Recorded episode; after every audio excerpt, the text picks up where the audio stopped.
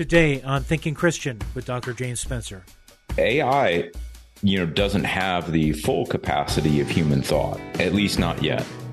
And I would just suggest that even if it did develop the full uh, range of human thought that we can do, that still shouldn't make us feel inferior to AI.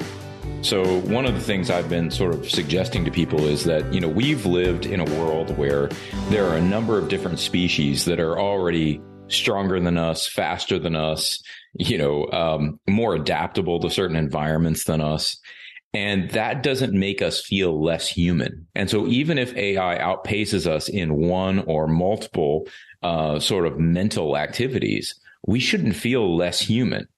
I think part of what we're dealing with as we think about this sort of inferiority complex that can come up is that we really don't understand what it means to be human and how thought and rationality and consciousness and all of those kind of ideas that we think about when we may uh, that are often associated with AI uh, really relate to what it means to be human.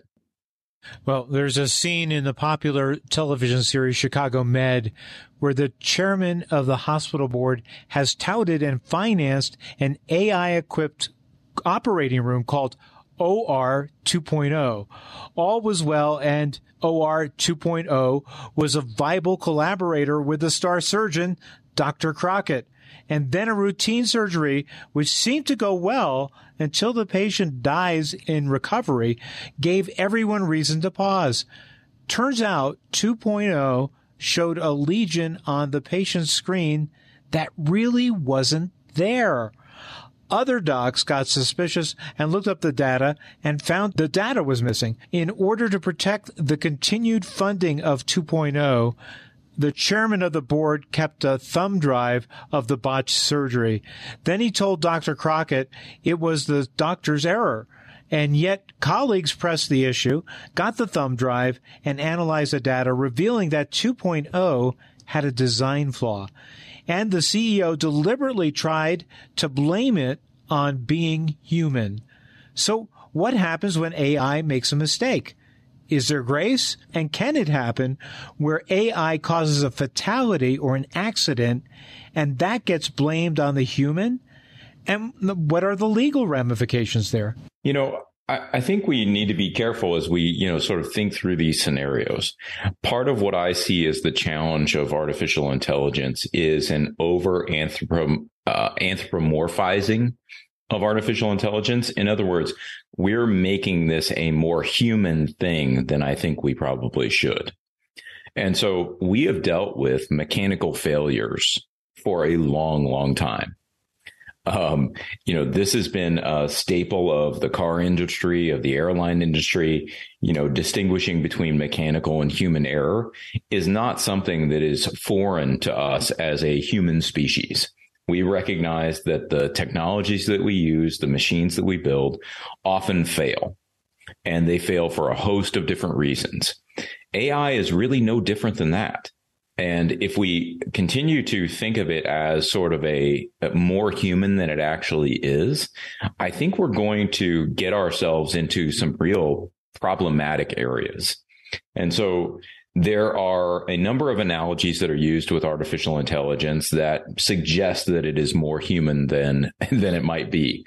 So we often apply the word and and I'm guilty of this too. I think it's just, you know, sort of lazy speech, but we'll apply words like think or respond or you know, um, we'll talk about a neural net right? Which technically are biological or human terms. Ultimately, we're applying them to the AI.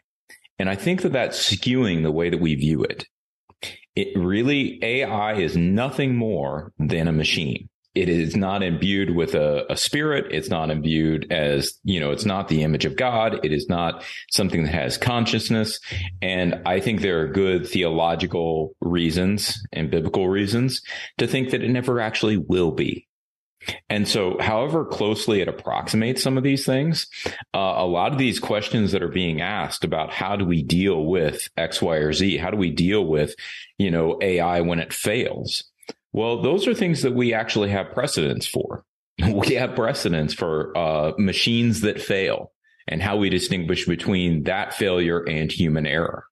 And so I think we we need to be careful as we move forward into the future of AI, not to uh, make this very unique uh, innovation, this very powerful innovation, into something that it's not. It is still an a technological and mechanical tool. It may be a bit more than that, right? I would admit that tool probably doesn't capture exactly what AI is, but it's still not human. It's not something that could be held quote unquote responsible for its actions. It doesn't have agency in the way that we do. And so we have to be careful about how we think about these things. So in the scenario that you're discussing, you know, this, this, uh, you know, sort of fictional AI that um, gets something wrong in surgery, it's just a mechanical failure. And probably the way that everybody should respond to it is just to say, look, we're going to relook at the processes of how we are depending on this AI to make sure that the next time there's a mechanical failure, we don't fall prey to it that we're going to minimize the risk of mechanical error causing uh, human death or uh, you know just um, you know difficulties in surgery for instance. Um, and we're going to uh, make sure that our processes are such that we are highly reliable in the treatment that's given and that we have checks and balances within the process so that the AI isn't just driving things but that it is uh, influencing things and that the surgeons are using it in a wise way so I, I think there's, uh, you know, I want to be careful about, you know, alerting people or, or suggesting that we're dealing with a new sentient being. We're really not. We're dealing with another um, mechanical, technological tool and platform, and we need to use it in a way similar to the way or analogous to the way that we've used other mechanical instruments and making sure that we check it to um, the best of our ability to know that it is going to give us the accurate sort of information and perform in a way that is going to serve our the utility that we're employing it with. You know, as we've we've mentioned before, uh, the you know the difference here is God created man in his own image. In the image of God, he created him, male and female, he created them. Genesis 127. We've talked about this before. Humans are created to be creative. How does that work in, in the context of AI? Well, I think uh, two things. Um, yes, humans are are created to be creative. That is, I think, a true statement. But we have to understand creative in a very particular way in order for that to be true. Um, humans are not intended to be creative in the same way that God is creative. We are to be creative imitators. Our job as humans is to reflect God. That's part of what it means to be made in God's image. And uh, and so even though that image is marred after the fall, what we are called to do is really imitate Christ. And in doing so, there is a creativity involved in that. So it's a creative imitation.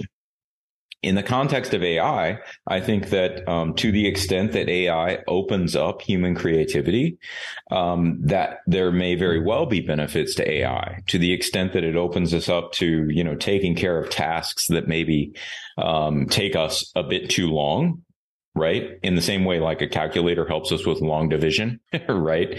Um, AI has the potential to take care of some of those things that we could do on our own, but that are going to take us much, much longer than it might take an AI. And so we we have to pick and choose sort of where we're using the AI so that, and, and I think this is the key um, question that Christians need to be asking ourselves. Am I using AI to enhance my humanity or in my use of AI, am I diminishing my humanity? And that humanity has to do with creativity, but I would also say it has to do with intimacy with other people. Um, it has to do with, um, you know, the way that we, for instance, um, visit the orphan and the widow.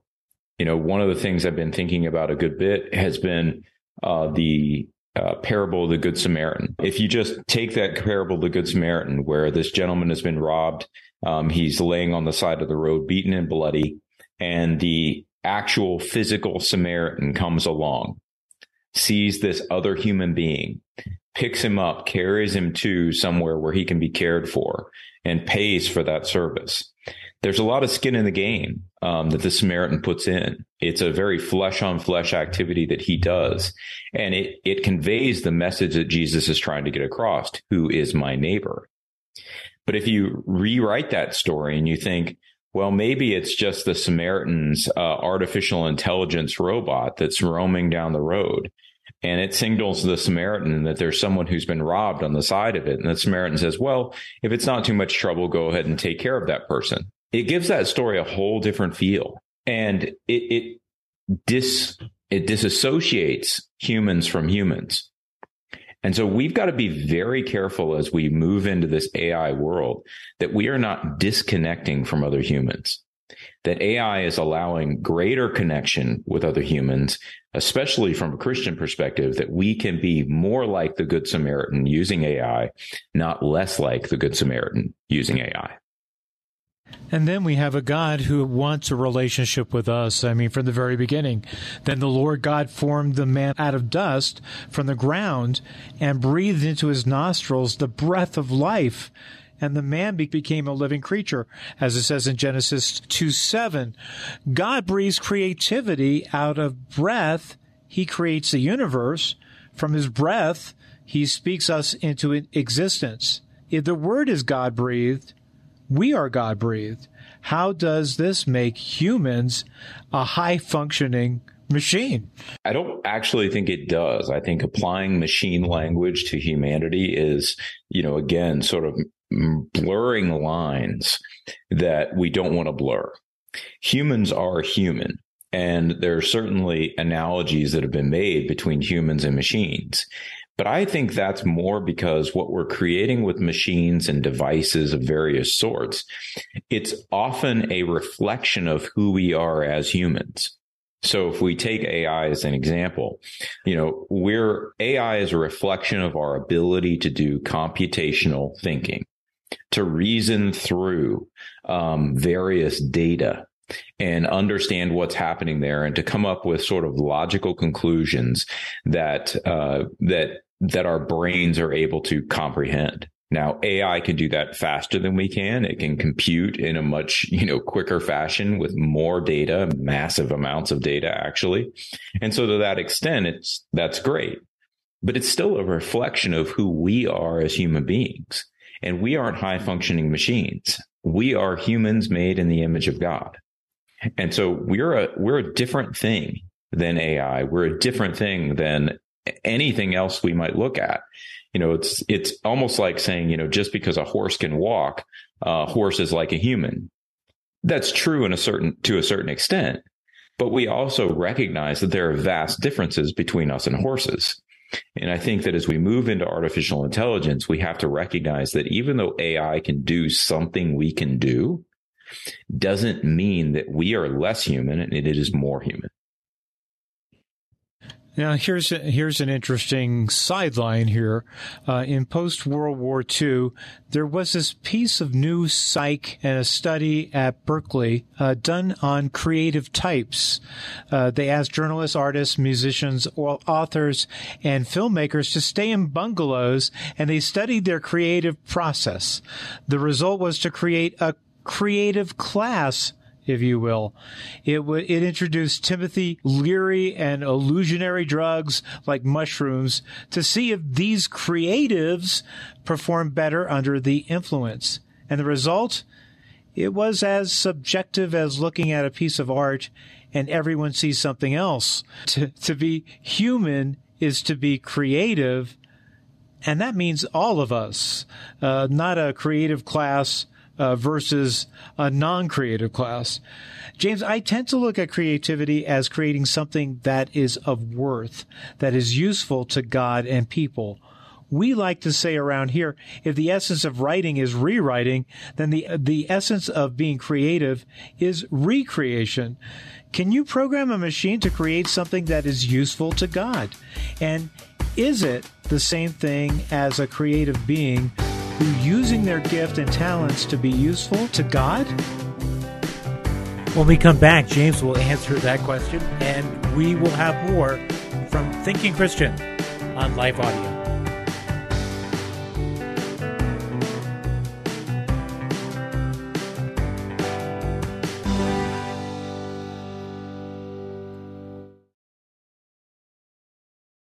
Want to better understand the Bible and give biblical answers to those who ask you about your faith? Hi, this is Perseus Poku, host of the Sound Reasoning Podcast Show. Listen to us weekly as we bring the truth often found in the ivory towers of seminary down to the steeple towers of local church. Join me along with many of the nation's top theologians as we offer answers to life tough questions from an apologetic perspective. Subscribe to the show at lifeaudio.com.